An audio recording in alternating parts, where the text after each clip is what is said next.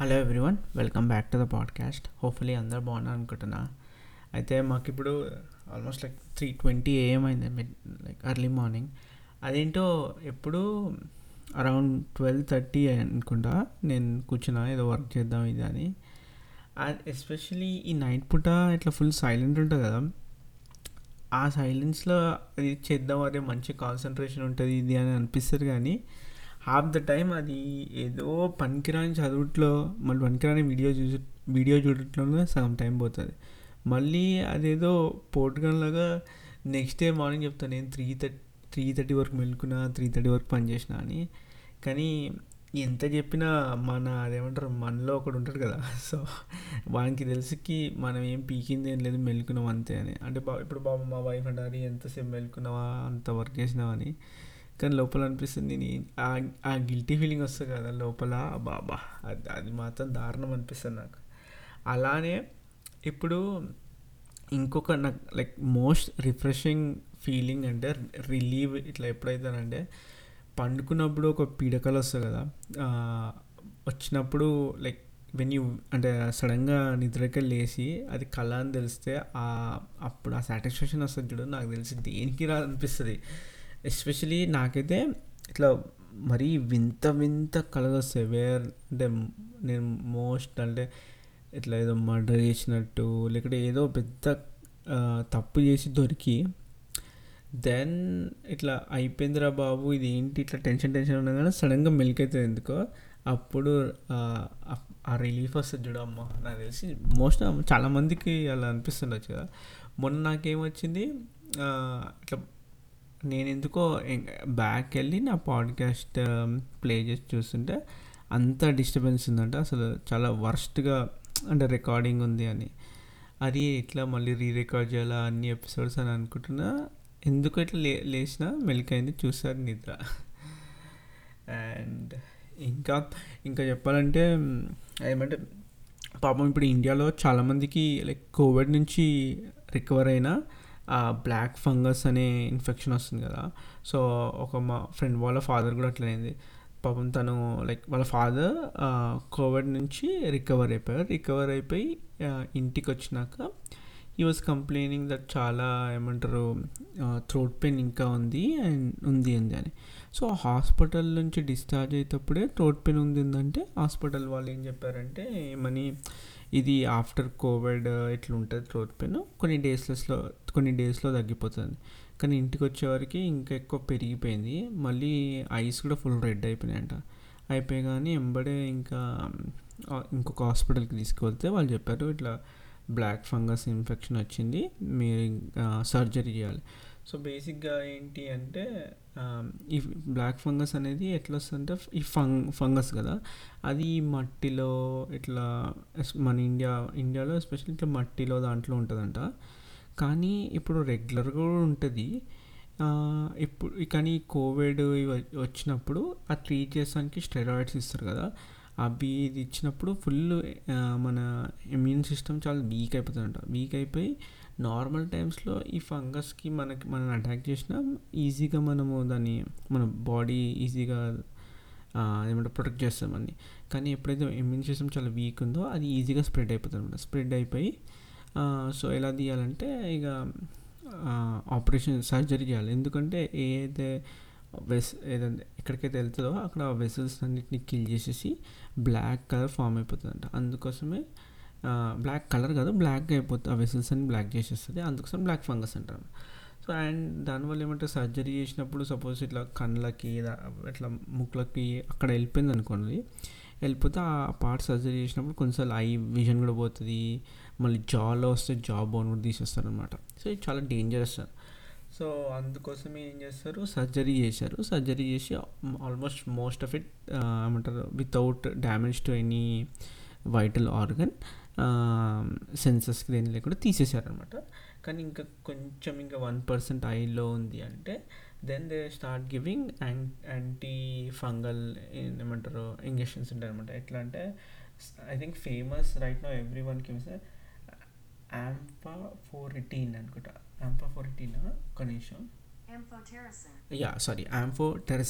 Amphotericin అని అది ఇస్తారు అనమాట.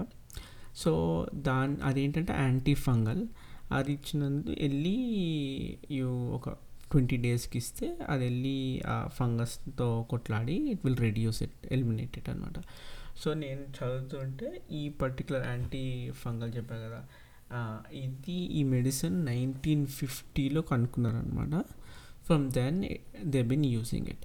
సో ఇది ఇంకొకటి ఎందుకు ఎక్కువ వస్తుంది ఈ మధ్య అంటే, ఒకటేమో చెప్పారు కదా కోవిడ్ వల్ల ఎక్స్ట్రీమ్ కేసెస్లో స్టెరాయిడ్స్ ఇస్తారు. స్టెరాయిడ్స్ ఇస్తేప్పుడు దాన్ని కొద్దిగా అదేమంటారు మోడరేట్ లెవెల్స్లో ఇవ్వాలి, కానీ స్టెరాయిడ్స్ మరీ ఎక్కువ లెవెల్స్ ఇస్తే నీ ఇమ్యూన్ సిస్టమ్ని కాంప్రమైజ్ చేసేస్తుంది. అండ్ ఈ అన్కంట్రోల్డ్ డయాబెటీస్ ఉంటుంది కదా, ఎవరైతే కంట్రోల్ చేయాలో సడన్గా స్పైక్ ఎక్కువ అయిపోయి స్పైక్ తక్కువ అయిపోతుంది, వాళ్ళలో ఇది చాలా ఎక్కువగా వస్తుందన్నమాట. అండ్ కొన్ని కేసెస్ విన్నాకి ఇట్లా కోవిడ్ వచ్చినాక వాళ్ళకి సడన్గా ఇప్పుడు లైక్ ఏమంటారు డయాబెటీస్ లేకపోయినా దాని తర్వాత వస్తుందని, ఎందుకు ఏంటనేది నేను ఇంకా అంతగా ఎక్కువ చదవలే, బట్ అన్నీ విన్నా కూడా మమ్మీ వాళ్ళు కూడా చెప్పారనమాట. దెన్ అందుకోసమే అందరు జాగ్రత్తగా ఉండండి. అండ్ ఎవరైతే ఎవరికి రావద్దు, but in case if your relative or anyone వాళ్ళు ఇక్కడ ఏమంటారు కోవిడ్ నుంచి హాస్పిటలైజ్ అయ్యి ఇంటికి వచ్చినప్పుడు బీ కేర్ఫుల్, చూస్తుండండి. రికవర్ అయినా కూడా లైక్ టేక్ కేర్, ఏదైనా ఉంటే ఎంబడే కాంటాక్ట్ డాక్టర్. సో ఇంకా ఈ వీక్లో అయితే ఏం లేదు, వర్క్లో మాత్రం చంపేస్తున్నారు. నాకు ఏమంటే పేజ్ డ్యూటీ అని ఉంటుంది. పేజ్ డ్యూటీ అంటే బేసిక్గా నేను ఇన్ఫ్రాస్ట్రక్చర్ టీమ్ మీద పనిచేస్తాను కాబట్టి అక్కడ ఏమైనా ప్రాబ్లం వస్తే నాకు మెసేజ్ పెడతారనమాట.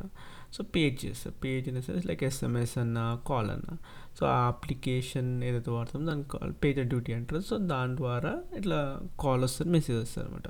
సో నేను ఫుల్ 1 week అంత ఉండేది. 1 week అని ఉంటే ఎప్పటికెళ్ళి మార్నింగ్ 7 to evening 7 వరకు అమ్మ వాసిపోతుందమ్మా అది పడు అంటే అంటే ఏదైనా వర్క్ చేద్దామంటే లైక్ రెగ్యులర్గా పేజ్ వస్తూనే ఉంటుంది, దాన్ని ఫిక్స్ చేసేవారికి ఫుల్ టైర్డ్ ఇట్లా. అండ్ నెక్స్ట్ వీక్ చెప్పా కదా మా సిస్టర్ ఇలా పెళ్ళి ఉంది, చాలా తక్కువ మంది ఇక్కడనే. సో దాంతో చాలా పనులు చేయమంటే అసలు వర్క్ చేయలేక పని చేయలేక మరి ఫుల్ ఎప్పుడూ నేను ఇంత స్ట్రెస్ కాలే అనమాట. యూజువలీ వర్క్ అంటే మేనేజ్ చేయగలుగుతా అని ఒక కాన్ఫిడెన్స్ ఉంటుంది. అంటే ఏ టీంలో వెళ్ళినా కూడా నేను ఏం చేస్తా అంటే ఫస్ట్ 6 months ఉంటుంది కదా, అది టూ మచ్ బాగా కష్టపడతా. ఎట్లా అంటే ఒక ఎక్స్పెక్టేషన్ లెవెల్ సెట్ చేసి and then people like they get trust కదా. లైక్ ఇప్పుడు మా మేనేజర్ అనుకో, లైక్ తనకి ఏమన్నా అవసరం వస్తే ఏదైనా ఉంటే ఫస్ట్ లైక్ ఫ్యూ మెంబర్స్లో నేను ఒక మెంబర్, షీల్ ఆస్క్ అరే చేసి పెడతావు అభిషేక్ లేకుంటే ఇదేంటి అని. సో అట్లా వచ్చాక కొన్నిసార్లు అనిపిస్తుంది ఓకే ఈ వీక్ బిజీ ఉండి కొద్దిగా వర్క్ చేయలేదంటే she will understand next week cover చేసేస్తానని, అది అట్లుండి కొద్దిగా టెన్షన్ ఫ్రీ ఉంటుండే. కానీ ఈ వీక్ చాలా ఇంట్లో పనులకి మళ్ళీ ఆఫీస్లో ఎక్కువ వర్క్ అయిపోయి అసలు నా వల్ల కాలే. అమ్మో చాలా రోజుల ఇట్లా ఏమంటారు ఇప్పుడు వర్క్ అయిపోతుంది వర్క్ అనే టెన్షన్లోనే ఉంటుండే అనమాట. దాంతో దొరికిన కొద్ది టైంలో మనం వర్క్ చేయకుండా వేరే చదువుకుందామని అది హాఫ్ చదువుక వర్క్ చేయక మధ్యలో ఉన్నట్టు అయిపోయింది అనమాట. దెన్ ఇంకా వర్క్ అంటే గుర్తొచ్చింది ఇంజనీరింగ్లో అరే యాక్చువల్లీ కొన్ని మూవీస్ చూసా, మూవీస్ కాదు బేసిక్గా చాయ్ బిస్కెట్ వాళ్ళది 30 Vets 20 అని ఉంది. టూ మచ్ ఫన్ ఉంది. సో దట్స్ న్యూ ఎపిసోడ్, ఇగో ఇప్పుడే ఎపిసోడ్ చూసే పాడ్కాస్ట్ రికార్డ్ చేసి స్టార్ట్ చేసా. బాగుంటుంది ఫన్, లైక్ డిఫరెంట్ కాన్సెప్ట్ అట్లాంటి పర్టికులర్ సినారియో ఎలా అవుతుంది అనేది బాగా యాక్టింగ్ చేశారు. డెఫినెట్లీ మీరు చూడకపోతే చూడండి. దెన్ ఇంకోటేమో సినిమా బడి నెట్ఫ్లిక్స్లో, అది కూడా చాలా బాగుండే అనమాట. డిఫరెంట్ టేకింగ్ అంటే చాలా రోజుల తర్వాత ఇట్లా న్యాచురల్గా కొన్నిసార్లు ఇట్లా ఏమంటారు కొత్తగా తీస్తే రిఫ్రెషింగ్గా ఉంటుంది కదా, సో అట్లుంది. అండ్ ఫుల్ ఫన్ కూడా ఉందన్నమాట. సో ఈ 2 movies చూసాము. అండ్ యా అంతే. డెఫినెట్లీ చూడండి. దెన్ ఇంకోటేమో నెట్ఫ్లిక్స్లో మొన్న నేను యూపీఎస్సీ గురించి చెప్పా కదా, ఆస్పిరెంట్స్ అని టీవీఎఫ్ వాళ్ళది యూట్యూబ్లో ఉంది. సో నెట్ఫ్లిక్స్లో కూడా అల్మా మ్యాటర్స్ అని వచ్చిందనమాట, ఐఐటి ఖరగ్పూర్ గురించి అనమాట. సో ఐఐటిలో ఖరగ్పూర్లో ఎలా లైఫ్ ఎలా ఉంటుంది, డిఫరెంట్ ఫేజెస్ గురించి, జాయిన్ అయినప్పుడు అంటే ఎట్లా జాయిన్ అవుతారు, ఏమనుకొని జాయిన్ అవుతారు, దాని తర్వాత ఎలా చేంజ్ అవుతారు ఏంటి అని, జాబ్స్ గురించి అనమాట. కొన్ని కొన్ని నేను ఎట్లా రిలేట్ చేసుకున్నానంటే ఇంజనీరింగ్. సో నేను యూజువలీ ఇప్పుడు మన దగ్గర ఆబ్వియస్లీ కంపారిజన్ చేస్తారు కదా, like that's bad, but like మనం బ్లేమ్ చేయలేము, like now we cannot say. So మా కజిన్ అన్నేమో like he was good, engineering చేశాడు from Matrusri, he was good. Then మా కజిన్ అక్క ఏమో IIT and she is like ఎంత 98 ర్యాంక్ అనమాట. సో పెద్ద తోపు, అంటే ఇంజనీరింగ్ ఫస్ట్ చాలా తక్కువ ర్యాంక్ వచ్చి ఓయూలో వచ్చింది. ఓయూలో వస్తుంటేనే మళ్ళీ ఒకసారి తను రామయ్య దగ్గర ఉండే, మళ్ళీ ఒకసారి రాస్తే ఫస్ట్ టైం రాలేదు, తక్కువ ర్యాంక్ లైక్ కొద్దిగా పెద్ద ర్యాంక్ వచ్చింది, మళ్ళీ రాస్తే షీ గాట్ 98 అనమాట. సో ఆబ్వియస్లీ కజిన్ అక్కనే అంతుంటే మనకి ఎక్స్పెక్టేషన్ కొద్ది ఇంకెక్కువ ఉంటుంది కదా మన మీద. దెన్ మా అన్నయ్య కూడా లైక్ బ్రైట్ స్టూడెంట్, తను కూడా రామయ్య కృష్ణమూర్తి రాసి దెన్ అది కాలేజ్లో he tried IIT, but just like few మార్క్స్తో మిస్ అయిపోయాడు అనమాట. మిస్ అయిపోతే ఇంజనీరింగ్ మంచి సిబిఐటిలో సిఎస్సి మంచిగానే ప్లేస్మెంట్ అదన్న. సో మనకు వచ్చేవరకు స్కూలా ఫౌండేషన్ అంతంత ఏదో అలా చేయాలని స్కూల్ చేసేసినాము. ఇంటర్ అయితే తెలిసిందే కదా, బట్టి కొట్టడమే. అది నేనైతే ఎట్లీస్ట్ అది కొట్టిన, బట్టి కొట్టి ఇంజనీరింగ్ ఏమంటారు. నేను కూడా అసలు ఇంటర్ జాయిన్ కాకముందు కృష్ణమూర్తి రామారావు రాశాను అనమాట. నేను అదేదో రాయాలి అందరు రాస్తారు వస్తుంది అని ఇట్లా పోటీగా పడటానికి రాశాను. అక్కడ వచ్చిన క్వశ్చన్స్ నిజంగా నాకు ఆ రోజు రియలైజ్ అయింది, కూర్చొని రాసేటప్పుడు అక్షరంకి రాదని మనకి, అంటే ఆ డీప్ కాన్సెప్ట్స్ అసలు తెలీదు, అసలు ఎందుకు కూర్చున్నా ఏం రాయాలి కూడా అర్థం కాలేదు అనమాట. ఏదో నిజంగా ఏదో రాసినాక ఆబ్వియస్లీ రాలేదు, పికప్ కాలేదు. దెన్ దాని తర్వాత ఇంకొక ఏదో కాలేజ్లో కూడా ఇట్లా ఐఐటి ఎంట్రన్స్ ఉంటే రాసిన, వాళ్ళు ఇంటికి ఫోన్ చేసి చెప్పారు, బాబు మీ వాడు ఘోరం రాయలేదంటే. సరే ఇక నారాయణ జాయిన్ అయ్యి ఎంసెట్ కదా. సో ఎంసెట్ మనకి కొద్దిగా రెస్పెక్టబుల్ ర్యాంకే వచ్చింది, నాట్ టూ బ్యాడ్. దాని తర్వాత ఓయూలో ముఫ్కంజలో ఇక సరే నాకేముండంటే ఓయూ అఫిలియేటెడ్ కాలేజెస్లోనే తీసుకోవాలని, Muffakham Jah college one of the OU affiliated. ఏమేమి ఉంటాయంటే ముఫ్కంజా, డెక్కన్, మాతృశ్రీ, సిబిఐటి, వాసవి, 5 కాలేజెస్. దాంట్లో సిబిఐటి అట్లా like top, CBIT, Vasavi, Matrusri మాది ఒకటే, దాని లాస్ట్ డెక్కన్ అనమాట. సో ఏదొచ్చింది ఇన్స్ట్రుమెంటేషన్ ఇంజనీరింగ్. ఆ 4 years of engineering were like more about like ఎట్లన్నా ఫోర్త్ ఇయర్లో ప్లేస్మెంట్స్ వస్తాయి. అండ్ అందరూ ఎట్లన్నా ఏమంటారు కంప్యూటర్ సైన్స్కి వెళ్తారు. ఇక ఎలక్ట్రికల్ ఎందుకు తీసుకున్నాము అంటే ఏదో ఒక కాలేజ్లో దూరాలి కదా అని ఎలక్ట్రికల్ తీసుకుని, ఆ 4 ఇయర్స్ అసలు ఎలక్ట్రికల్ అసలు ఏం చదవలే అనమాట.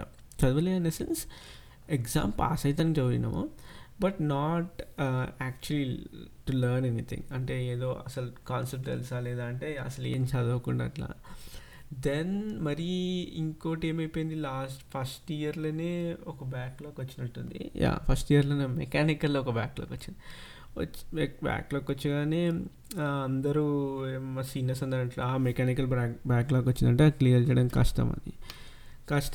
అది ఎట్లా ఫస్ట్ ఇయర్లో అటెంప్ట్లో క్లియర్ చేద్దామని క్లియర్ చేసినాక ఆబ్వియస్లీ దాని తర్వాత no one to blame other than me. So ఇట్లా ఇంజనీరింగ్ అంటేనే అదేమంటారు పిచ్చ ఫ్రీడమ్ వస్తుంది కదా, ఎందుకంటే మనకి 1 to 10 చదువు అంటారు, మళ్ళీ 10 special 11, 12 it's like too much చదువు.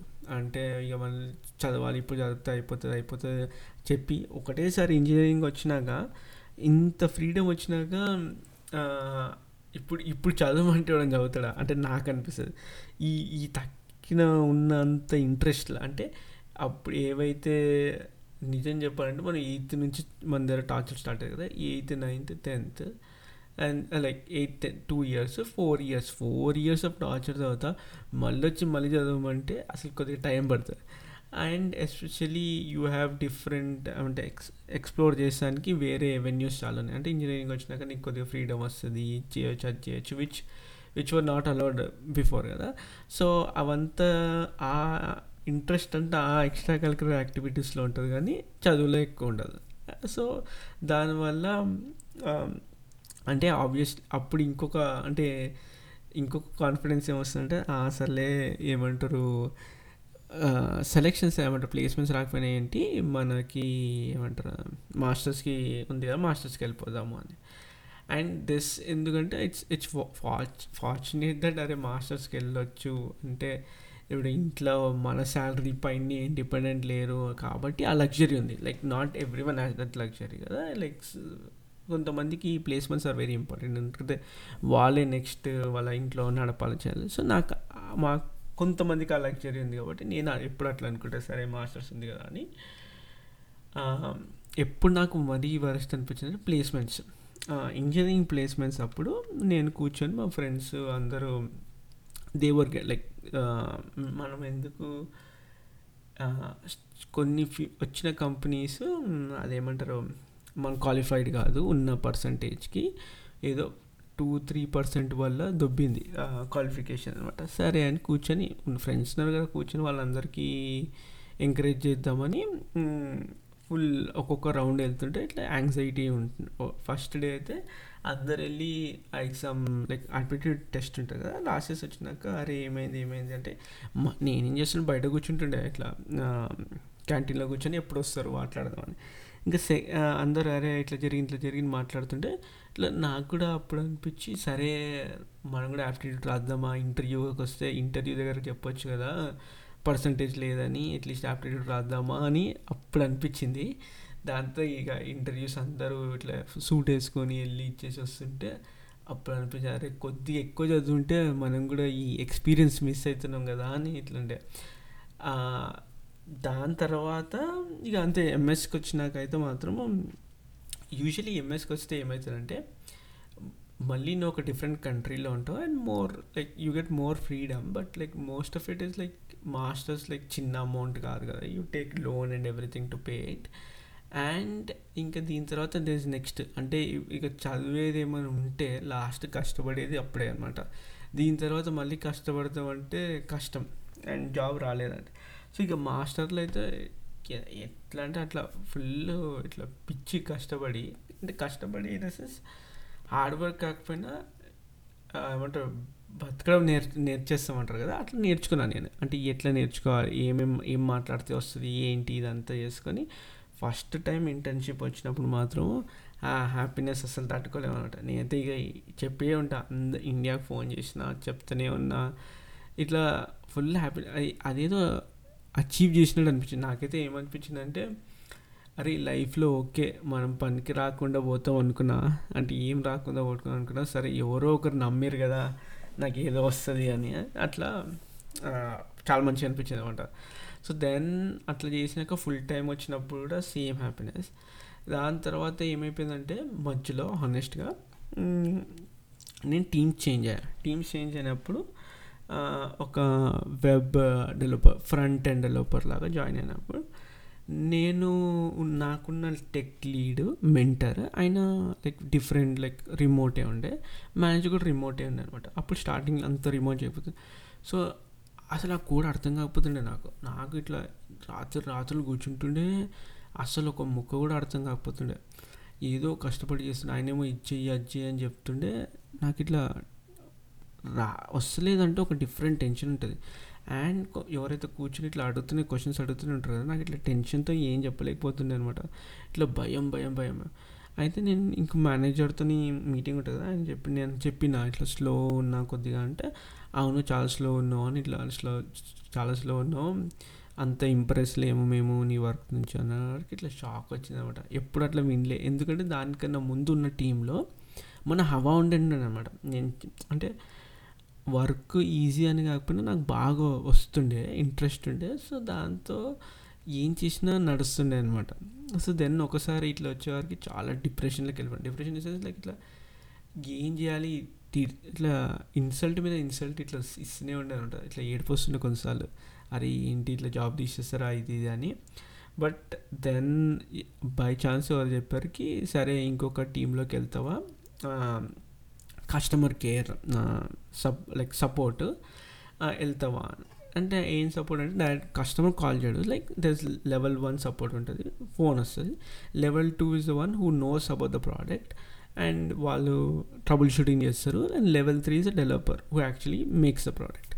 సరే లెవెల్ 2 సపోర్ట్ అంటే సరే అని నేను అనుకున్నాను. సరే ఇక్కడ ఎట్లన్నా మనం వరస్ట్ ఉన్నాము, డౌన్గ్రేడ్ అయితే కానీ అని తీసుకున్నాను. సో అప్పుడు తీసుకోగానే ఇంట్రడక్షన్లో కూడా అందరూ ముందు డెవలపర్ ఉండే, ఇప్పుడు మన టీంకి వచ్చినంటే అందరూ షాక్ అయ్యారు. ఏంటి డెవలపర్ ఉండి ఈ సపోర్ట్ టీంకి వచ్చినావా అని ఇట్లా అంటుండే అనమాట. సరే ఇక అన్నోళ్ళు అంటారు, ఏం చేస్తాం మనం ఏదో ఒకటి అట్లా నడుపుదామని ఇక టీం జాయిన్ అయిపోయి సేమ్ నేను అనుకునే ఇక మనకి డూ ఆర్ డై లేదని పిచ్చిగా వర్క్ చేసి ఎలా అంటే డెవలపర్ కూడా ఏం వర్క్ చేస్తున్నాడు. నాకు ఎప్పుడు ఎట్లుంటుందంటే ఒకసారి ఏమైందంటే ఇది చేస్తానేదో అంటే లేదు డెవలపర్స్ చేయాలి నువ్వు చేయొద్దు అని ఇట్లా చిన్న చూపు చూసినట్టు చేశారనమాట. అరే ఫుల్ మండి వాళ్ళు చేసేది కూడా చేసేవారికి సేమ్ అట్లనే మేనేజర్ ఫుల్ ఇంప్రెస్ అయిపోయి నీకు ఏం కావాలి ఇది అని చెప్పి నేను ఒకసారి అడిగాను, నేను ఇప్పుడు లెవెల్ 2 సపోర్ట్గా నేను డెవలపర్ రోల్కి వెళ్తాను మళ్ళీ, నాకు ఇప్పుడు అర్థమైంది ఇది అంటే సరే వెళ్ళు అని సేమ్ ఏదైతే ప్రోడక్ట్ ఉందో దాంట్లో వెళ్ళాను అనమాట. వెళ్ళినప్పుడు కూడా ఫుల్ హ్యాపీనెస్ వచ్చింది. అంటే సరే అంటే ఒకసారి ఏం చెప్తున్నా అంటే ఒకసారి మనం స్టెప్ బ్యాక్ వెళ్ళొచ్చు, అంటే మనం ఉన్న లెవెల్ నుంచి ఒక లెవెల్ కిందికి వెళ్తాము. బట్ దట్స్ ఓకే, మళ్ళీ లైక్ మళ్ళీ కష్టపడితే you can again go back అనమాట. నాకు కూడా చాలా బాధ అనిపించింది, అరే అట్లా ఫుల్ మంచి పొజిషన్లో ఉండి ఒకటేసారి ఇట్లా ఏమంటారు తక్కువ పొజిషన్కి వచ్చేసి మళ్ళీ ఆ కిక్ వస్తుంది చూడు మళ్ళీ అంటే ఆ పై లెవెల్కి వెళ్తానికి అది చాలా బాగుంటుంది అనమాట. అంటే నాకు అట్లా ఎప్పుడు నేనేంటంటే కొంతమంది నాకున్న సినారియోస్ నేను చెప్పాను కదా, అంటే మాస్టర్స్ చేస్తానికి ఐ వాజ్ రెడీ అని. So it's not that my family అందరూ ఇట్లా మొత్తం నా పైన డిపెండ్ అయి ఉన్నారు ఆర్ మనీ నీడెడ్ అట్లా లేకుండా వీ హ్యాడ్ దట్ లగ్జరీ అనమాట. సో దాంతో ఏమొస్తుంది నాకు అనిపిస్తుంది అంటే there is sudden kind of expectation ఇట్లుంటుంది, వీనికేంటి ఈజీగా వచ్చేస్తుంది, వీనికేంటి ఇది ఉందా. కానీ నాకు అనిపిస్తుండే ఆ ప్రెషర్ టూ మచ్ ఉంటుండే అనమాట. ఆ మీద ఉండి అసలు ఏమనిపిస్తుండే అంటే ఇట్లా ఇన్సల్ట్స్ ఇవన్నీ జరుగుతుండే కదా, నేను ఎవ్వరికి చెప్పకపోతుండే. అంటే చెప్తే అరే వీడు ఇన్ని ఉండి కూడా మళ్ళీ కంప్లైంట్ చేస్తాడు ఇది అని చెప్తాడు అని మళ్ళీ సింపతి కోసం అట్లా అనిపిస్తూ అసలు అంటే ఫ్రెండ్స్ ఉన్నా బెస్ట్ ఫ్రెండ్స్ ఉన్నా ఎవ్వరికి చెప్పకపోతుండే. ఇట్లా జస్ట్ అరే ఉంచుకోవడం సరే తిట్టిని చూద్దాం మనం ఏం చేద్దాము ఇట్లా సరే ఇట్లా నవ్వుతూనే ఉంటుండే అనమాట. కానీ మైండ్ లోపల నడుస్తూనే ఉంటుంది, అరే తిట్టిండా చేసిండా అని. ఇప్పుడు మొన్న ఇంటర్వ్యూస్ ఇచ్చినా అని చెప్పిన కొన్ని రాలేదు నాకు, ఆబ్వియస్లీ తెలిసింది అరే నేను ఇంకా చదవాలి ఆర్ మనకి తెలిసింది మనం చేసేది ఒకటి బయట ఇంకా చాలా చేస్తారని. కొంతమంది ఇట్లా అవుట్ రైట్ నీకు ఇది కూడా రాదా అని ఇంటర్వ్యూలో అంటారు అనమాట. అన్నప్పుడు నాకైతే ఇట్లా టూ మచ్ బాధ అనిపించి అరే ఎవరికైనా చెప్పాలి చేయాలి అనిపిస్తుంది. కానీ చెప్తే ఏంటి అరే వీడి అన్నీ ఉన్నా కూడా ఇట్లా కంప్లైంట్ చేస్తాడా అనిపిస్తుంది. సో నేను ఎందుకు చెప్తానంటే if anyone is out there who is like have that luxury, అంటే నీకు అంటే కొంతమంది కొన్ని లగ్జరీస్ ఉంటాయి కదా, అంటే రిచ్ పేరెంట్స్ ఉండడము లేకుంటే రెస్పాన్సిబిలిటీస్ లేకపోవడము అట్లా దట్స్ ఓకే. ఐ మీన్ నేనేం చెప్తానంటే నువ్వు కోరుకొని అయితే అది తెచ్చుకోలేదు, like it's by luck you got that, అంటే ఆ లగ్జరీ అది ఉన్నావని it doesn't mean that you need to excel or it's very easy నీకు అన్నీ ఈజీగా వచ్చేస్తాయి అని కాదు. సో ఇట్స్ మనకు కూడా లైక్ మనకి ఇన్ ద సెన్స్ ఇట్లాంటి వాళ్ళకు కూడా స్ట్రగుల్స్ ఉంటాయి. అండ్ ఐ థింక్ అంటే ఇట్లాంటివి చెప్పుకుంటే ఏమంటే ఇట్స్ ఓకే, అంటే అన్నీ ఉండి కూడా నీకు స్ట్రగుల్ ఉండడం ఇట్స్ కామన్ అని చెప్తున్నాను అనమాట. అంటే ఓన్లీ ఎవరికైతే లేవో అండ్ నేను ఎవరికైతే పైసలు లేవో ఆర్ ఫైనాన్షియలీ డిఫికల్ట్ ఉన్నారో ఐ డెఫినెట్లీ హ్యూజ్ రెస్పెక్ట్. నేను ఏం చెప్తాను అంటే నా problems is only minute compare to them అనమాట. బట్ నాలాంటి వాళ్ళకు కూడా అంటే ఇట్లా నార్మల్ ఉన్న వాళ్ళకి కూడా ప్రాబ్లమ్స్ ఉంటాయి. It's not that everything is easy or ఆ ఈజీ అనే దానికి చాలా ప్రెషర్ ఎక్స్పెక్టేషన్స్ ఉంటాయని చెప్తానమాట. సారీ మరీ బోరింగ్ చేసేస్తుంటే ఎందుకు అట్లా చెప్పాలనిపించింది చెప్పాను అనమాట. దెన్ ఇంకా చెప్పాలంటే నార్మల్ టాపిక్ చేంజ్ చేస్తానికి ఇంటర్మీడియట్ ఫాస్టింగ్ గురించి మనం ఏం చేస్తలేము. పంది తయారైనా నిజంగానే చెప్పాలంటే ఏదో పెళ్ళికి కొన్ని బట్టలు వేసుకోమంటే అప్పుడెప్పుడో పందిలో ఉన్నప్పుడు కొన్ని బట్టలు పట్టాయి, మళ్ళీ ఇప్పుడు పడుతున్నాయి అనమాట. పట్టగానే నేను అనుకున్నా సేమ్ మనము పెద్ద పందయమీ మనకి ఎక్సర్సైజ్ చేయాలి, ఎక్సర్సైజ్ చేయకపోతే ఏం లేదు. అదేదో ఏం చేస్తున్నా అంటే రన్నింగ్కి వెళ్ళి ఒక రౌండ్ కొట్టగానే నాకు అనిపిస్తుంది రౌండ్ కొట్టాక కపాలపాతి చేస్తే మనకి జల్లి జరుగుతుందేమో అని కూర్చొని కపాలపాతి చేస్తాను. నిజంగా ఎప్పుడైనా కపాలపాతి 1 minute కడుపున వస్తుంది. అదే కపాలపాతి వద్దు, సూర్య నమస్కారాలు చేద్దామని ఒక 1 సూర్య నమస్కారాలు చేసి ఈ గ్రౌండ్లో సూర్య నమస్కారాలు చేస్తే జనాలు ఏమనుకుంటారో ఇంటికి పోయి ఈరోజు 100 సూర్య నమస్కారాలు చేయాలనుకుంటా, వెళ్ళి శవాసన్ తప్ప ఇంకో ఏ ఆసన వేయను నేను అనమాట. అంత వర్స్ట్ అయిపోయారు. అండ్ దెన్ ఇంకేం నడుస్తుంది న్యూస్లో, పాపం ఇజ్రాయెల్ పాలస్తీనియన్ అది కైండ్ ఆఫ్ వార్ జరుగుతున్నాయి.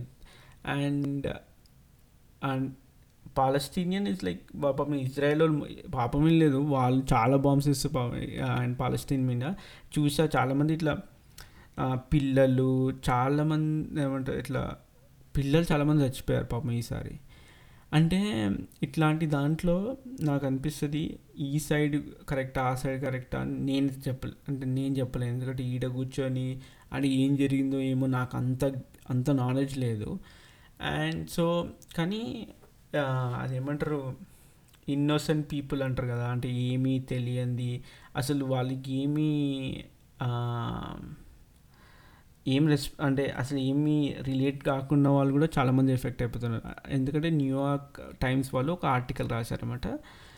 ఏమని చేశారంటే ఇప్పుడు జనరల్ పబ్లిక్ నార్మల్ పబ్లిక్ ఇప్పుడు ఆ వార్ జోన్లో ఉంటే వాళ్ళు ఎట్లా ఫీల్ అవుతున్నారు అని, especially from a perspective of 8-year-old అనమాట. చాలా మంచిగా ఏమంటారు నీట్గా రాశారు, నీట్గా లైక్ మంచి నరేటివ్గా చెప్పారనమాట. సో హౌ తన బర్త్డేని ఎక్స్పెక్ట్ చేస్తుండే బట్ ఆల్ ఆఫ్ సడన్ ఇట్లా బాంబింగ్ ఇవన్నీ జరుగుతుంటే he understand himself like it's okay not cake ఉండదు కానీ ఎట్లుంటుంది అనేది. సో ఆయన ఆ బాబు ఎక్స్పీరియన్స్ చెప్పారనమాట, చాలా బాగుంది. నేను లింక్ షేర్ చేస్తాను ఫుట్ నోట్స్లో, డెఫినెట్లీ చూడండి చదవండి. అండ్ ఇంకా అంతే ఈరోజుకి. Thank you so much for listening. మళ్ళీ అందరికీ కాదు, బేసిక్గా ఏంటంటే ప్లీజ్ బీ సేఫ్, అన్ని ప్రికాషన్స్ తీసుకోండి. ఐ థింక్ ఒక్క ఫ్యూ మంత్స్ ఐ థింక్ మనం అందరం సేఫ్గా ఉంటే things will be back to normal. Okay bye మళ్ళీ కలుస్తాను నెక్స్ట్ ఎపిసోడ్లో.